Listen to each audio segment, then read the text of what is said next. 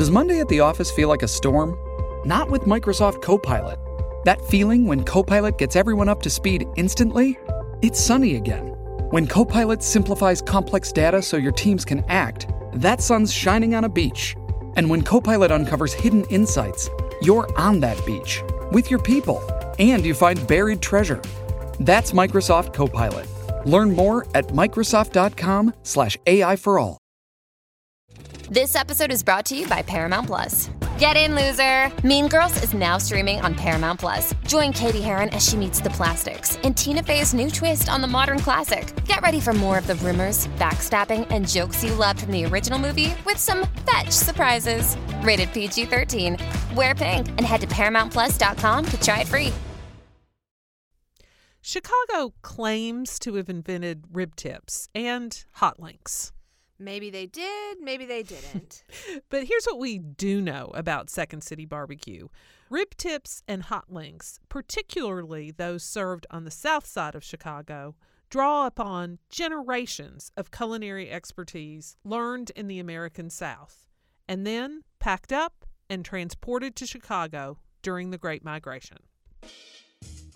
You're listening to Gravy, Gravy. Gravy. Gravy. a production of the Southern Foodways Alliance. Gravy tells stories of the changing American South. In this batch of gravy, SFA explores barbecue. Listen as we spread the coals, flip the hog, and stir them up. Along the way, we'll share stories of Southern pitmasters from Idaho to South Carolina. Our next stop is Chicago. I'm Melissa Hall. And I'm Sarah Camp Milam. After this quick break, Courtney DeLong takes us to Chicago. Every now and again, we recommend a podcast we like. And guess what? One of our favorites, Vanishing Postcards, is back. Hosted by Texas native Evan Stern, its latest season invites listeners to ride shotgun as Evan Motors West cross country on Route 66. Perfect for when you need a breather but don't have the luxury of hitting the open road. You can join Evan's trip by following Vanishing Postcards wherever you get your podcasts. Oh, and tell Evan, Gravy said hey. When people think about the best barbecue cities in America, they often think about places like Memphis, Kansas City, Austin, all places either in or near the American South. In doing so, however, they neglect one of the country's most exciting and innovative barbecue hubs, Chicago's South Side. There, melt in your mouth rib tips and spicy hot links sit upon beds of french fries. They're topped with slices of white bread and served with sweet and tangy sauce in takeaway styrofoam containers. Well, you know, my, my, my grandfather, we had a neighbor named Phil Peterson. He was, he was the barbecue king of Lambert, uh, and I used to go over just to eat some of his barbecue. I sit around and be with him all day long. He was an older gentleman, which is no longer around anymore. This is Charlie Robinson, the founder of Robinson's Number One Ribs in Oak Park, Illinois. Barbecue is a cooking style he first encountered in his hometown of Lambert, Mississippi, which is in Quitman County in the Mississippi Delta. There, barbecue was a big part of his childhood and his community. Everybody in Lambert and in the adjacent areas would come over uh, on weekends to have uh, and try and have some of this barbecue. And, and I liked his sauce. He made a coleslaw too, was awesome. Uh, and I've been trying to duplicate that slaw. Charlie loves his friends and family in Lambert. Still, though, he chose to leave his home state of Mississippi when he graduated from high school. Born on April 30th, 1946, Charlie is a black man who came of age during the Jim Crow era. He did not see the opportunities to create the life that he wanted for himself in the Mississippi Delta. Growing up, his family worked as sharecroppers. We didn't really make a good living being a sharecropper because at the end of the year, uh, the owner of the plantation would come and tell us that we broke even, which was very disappointing to us along those lines. After graduating high school, Charlie attended York College in Nebraska on a basketball scholarship. I just couldn't wait. I just couldn't wait to get out of the state of Mississippi. You know, and I don't dislike the state at all. It's my home, but uh, uh, the opportunities was other places. After graduating from college, Charlie moved to Chicago with Helen, his high school sweetheart and soon to be wife. There, he took a job at an ice cream distributor. Outside of work, though, he continued to tinker with his barbecue recipes. In 1982, he won a well publicized rib making contest and became something of a local barbecue celebrity. He leveraged this newfound fame to open Robinson's number one ribs. He still lives in the Chicago area, but he often goes home to Quitman County, where he's involved in community development efforts. Charlie's Ribs and his business will always be connected to Quitman County. The story of his restaurant, much like the story of Chicago style barbecue itself, begins at least in part, with the Great Migration.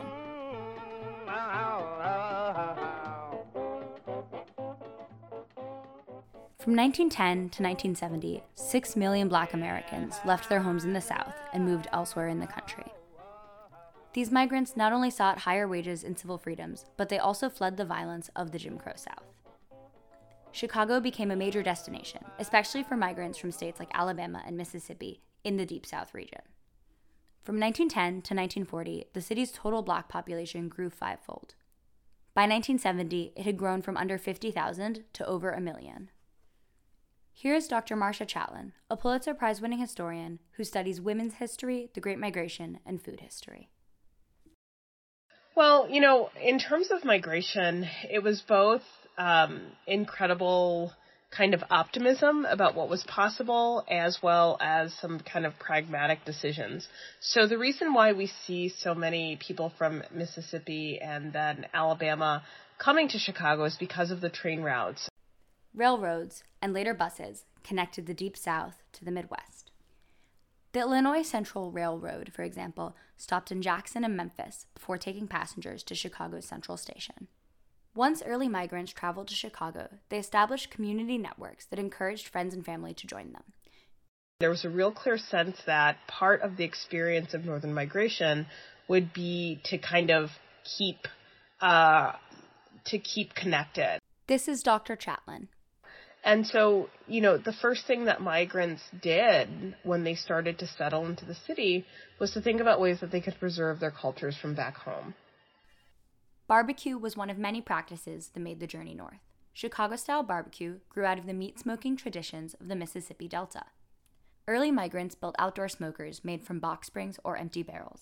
Pitmasters set up takeaway stands in vacant lots and front lawns across the city's black neighborhoods. Not all black Chicagoans approved of the practice, though. In the early 1920s, the Chicago Defender, the nation's premier black run newspaper, ran multiple criticisms of the barbecue being made in Chicago. One 1922 editorial even dubbed the barbecue joints run by newly arrived Southerners as, quote, open air grease joints and fly traps. Still, the practice flourished, and soon, ersatz smoker stands evolved into brick and mortar stores with custom indoor barbecue pits.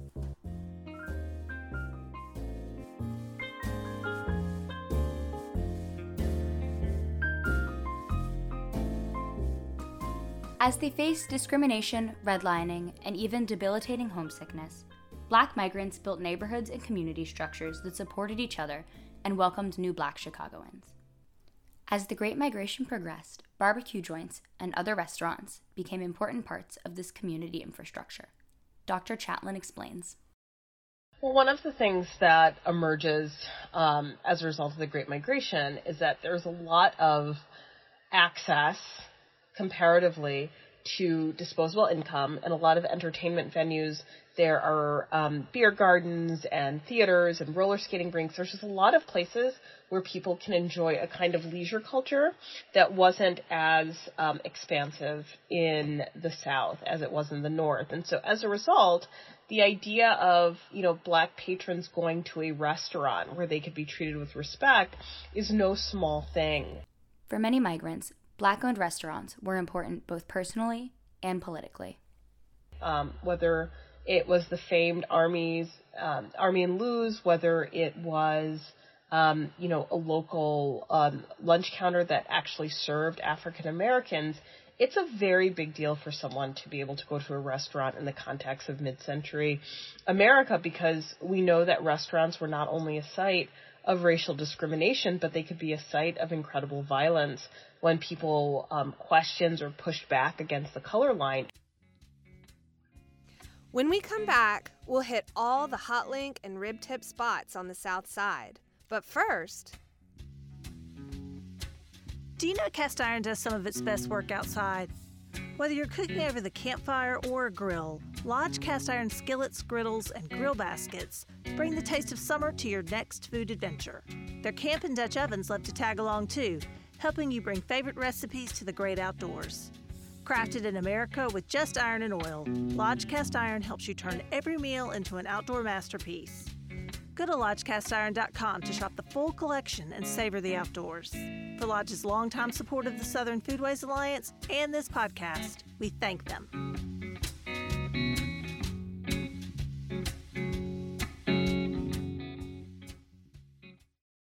Hi, it's Melissa.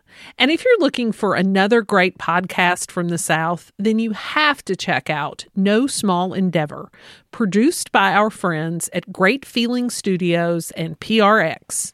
Each episode, award winning professor and Nashville native Lee C. Camp merges the worlds of philosophy, theology, the arts, and more to ask the question how can we live a good life while nourishing the soul? Plus, it's the only show I know that features everyone from legendary actor and filmmaker Rob Reiner to Southern activist and author Anthony Ray Hinton. So go ahead, follow No Small Endeavor on Apple Podcasts, Spotify, or wherever you get your podcasts, and tell them Gravy said hey. Hey, it's Kaley Cuoco for Priceline. Ready to go to your happy place for a happy price? Well, why didn't you say so? Just download the Priceline app right now and save up to 60% on hotels. So, whether it's Cousin Kevin's Kazoo concert in Kansas City, go Kevin, or Becky's Bachelorette Bash in Bermuda, you never have to miss a trip ever again. So, download the Priceline app today. Your savings are waiting. Go to your happy place for a happy price. Go to your happy price, Priceline. Survivor 46 is here, and so is On Fire, the only official Survivor podcast. And we have a twist this season. The winner of Survivor 45, Dee Valladares, will be joining us every week. We're going behind the scenes of the biggest moments, the how and the why things happen, and the strategy and analysis you can only get from someone like me, a Survivor winner. Listen to On Fire, the official Survivor podcast, wherever you get your podcasts.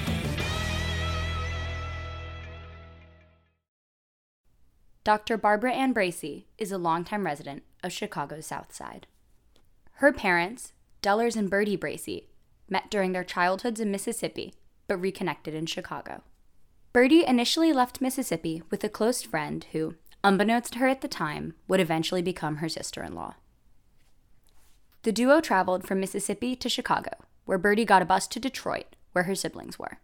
Eventually, though, Bertie moved to Chicago, where that same friend's boyfriend, her eventual brother in law, reintroduced her to Dellers, who had come to Chicago via Los Angeles. Bertie and Dellers fell in love, got married, and raised a family together in the Chatham neighborhood on the South Side. Together, Dellers and Bertie were entrepreneurs, and at different points in Barbara Ann's childhood, they ran a motel, a candy store, a cleaner's, Dellers law practice, and, of course, Barbara Ann's, the barbecue joint named for their daughter, which ran from 1967 to 2016. Growing up, nearly everyone Barbara Ann knew had Southern roots. Majority of people came from some part of the South, whether it be Mississippi, Arkansas, um, Georgia. It would be a rarity when you met a older person that was actually from Chicago. Like many of their friends and neighbors, the Braceys continued to have a strong connection to Mississippi. At Barbara Ann's, the barbecue joint, both Barbara Ann's mother and her uncle, who came all the way up from Jackson, worked as pitmasters. My, my uncle ran the business in the afternoon and in the evening and at night, and my mom ran it in the daytime. Like other black pitmasters across the city, Barbara Ann's mother and uncle used an aquarium smoker. They're made um, with stainless steel, and they have racks, uh, generally an upper rack, bottom rack, ground floor, stainless steel, doors open on one side so that you can put the wood in and and uh, shuffle the wood, glass all the way around, and they stack for the smoke to go out. Like a traditional outdoor fire pit, using the aquarium smoker of Barbara Ann's required a great deal of skill and physical labor. Oh, my mom would work. Oh, she was a pit master. She would work Oh, she had burns on her arm. Oh my God. Well, you know, not severe burns, but you know, she had the markings of a pit master. she had the markings. To learn to use the new pit, the Bracey sought the help of Leon Finney, another longtime Chicago barbecue joint owner, who trained them in using the new smoker. By the time Barbara Ann's opened in the late 1960s, the Braceys were joining an already established community of Chicago barbecue enthusiasts and entrepreneurs. The cuisine had come a long way from the days of the makeshift outdoor smoker.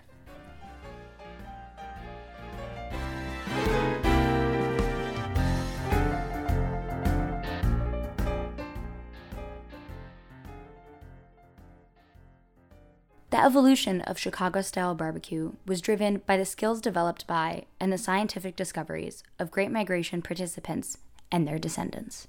I think that's the thing that, um, you know, scholars often say about Southern food, soul food, black food, is that the skill level is incredibly high. Again, this is Dr. Chatelain. Like all of these things require high level of skill. And, you know, working a smoker, my gosh, you have to have an understanding of heat. You have to have an understanding of the fat content in your meats. Um, you know, you have to understand all sorts of things. These understandings the Dr. Chatelain mentions helped pitmasters as they encountered the unique challenges of barbecuing in a large city and, like other black entrepreneurs in Chicago, of navigating an urban economy with employment discrimination, predatory loaning, and redlining. Pitmaster's deep understanding of culinary science and tradition was vital to their use of new technology like the aquarium smoker and the creation of new, cost effective dishes like rib tips. The aquarium pit smoker, which Barbara Ann's family used, allowed black Chicagoans to barbecue indoors and navigate the spatial constraints they encountered in a dense urban center with freezing winters.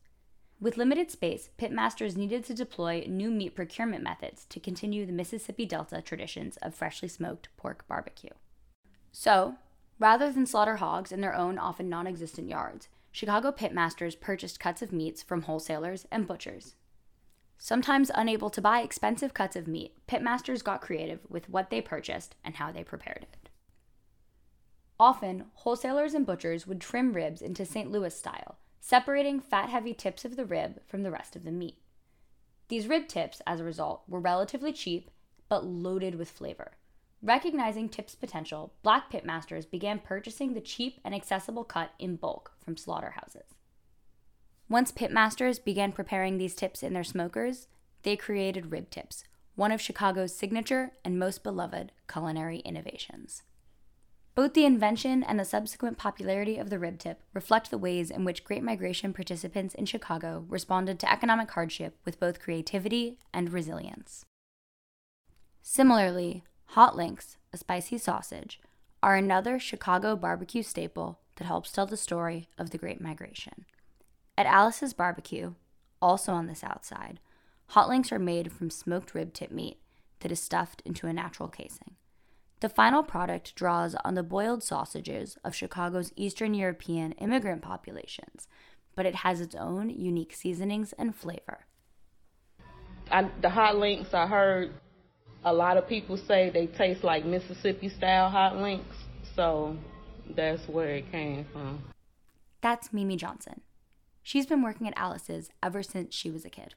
Her father, Greg Johnson, taught her and her brother how to do everything in the kitchen. They can smoke meat, make fresh fries, and even prepare their signature hot links. Her father is from Grenada, Mississippi, only about an hour's drive from the hometowns of Charlie Robinson or either of Barbara Ann Bracey's parents. For Mimi's father, family and community are incredibly important parts of the barbecue business. After all, Alice's is named for his grandmother who raised him. My father was real heavy with the community. If you came in here and you were hungry and you didn't have no money, he would feed you he was that type of person. So yeah, looked out for the churches and everything, did donations. While restaurant ownership allowed families like the Robinsons, the Braceys, and the Johnsons to prosper, black Chicagoans still faced economic discrimination and structural racism. Dr. Chatelain explains. So the growth of what Chicago deemed its black belt um, was shaped by a number of factors, but I think the most important one was housing segregation and the limited options that a black migrant or a black local would have in terms of where they could live. And so in this kind of um, constrained environment, um, African Americans kind of figured out how they were going to create community and how they were going to survive within the context of Chicago. And so some of the things that emerge out of Chicago's deeply segregated communities were, you know, neighborhoods like Bronzeville, which tried to create this robust and exciting commercial strip for black consumers. Black migrants faced unjust economic institutions and predatory legal systems. At the same time, though, they built their own institutions, including restaurants, and staked claim to their neighborhoods through culture and community. You know, one of the remnants of that period of time is some of the segregation we still see in Chicago, as well as some of the fond memories people have of, you know, black restaurants and, and, and black stores and barbershops and hair salons and a sense of ownership over the community and it's um it's a it's a really mixed history because on one hand people suffered greatly under this system of being cut off from resources and people were able to produce um, a lot of creative work a lot of um, nourishing food and a lot of important community connections out of this context. Barbara ann's experience bears this out Many institutions and community groups, she remembered, connected people based on shared roots in Mississippi and throughout the South. Local clubs often connected migrants and their descendants to each other and back to their home communities through meetings, social events, and fundraisers. The Ruralville Club, an organization for those with connections to her father's hometown, even had matching t shirts. Barbara Ann also remembered that her parents, like many other black entrepreneurs, relied on the work of other black Chicagoans in order to access the capital needed to start a business. The Braceys built Barbara Ann's The Barbecue Joint using a loan from Seaway National, a black owned bank on the South Side. It was managed and ran by uh, the Collins brothers, who were from Mississippi, and they were all entrepreneurs, they were all businessmen, and people in the neighborhood, a lot of local entrepreneurs uh, they would go to Seaway to get business loans from the SBA. Black owned and managed spaces were a key part of the innovation and community connections that Dr. Chatelain describes. While white owned corporations would later try to profit off of black communities with franchised fast food restaurants, something that Dr. Chatelain explores in her book Franchise, barbecue was and remained a mainstay in Chicago.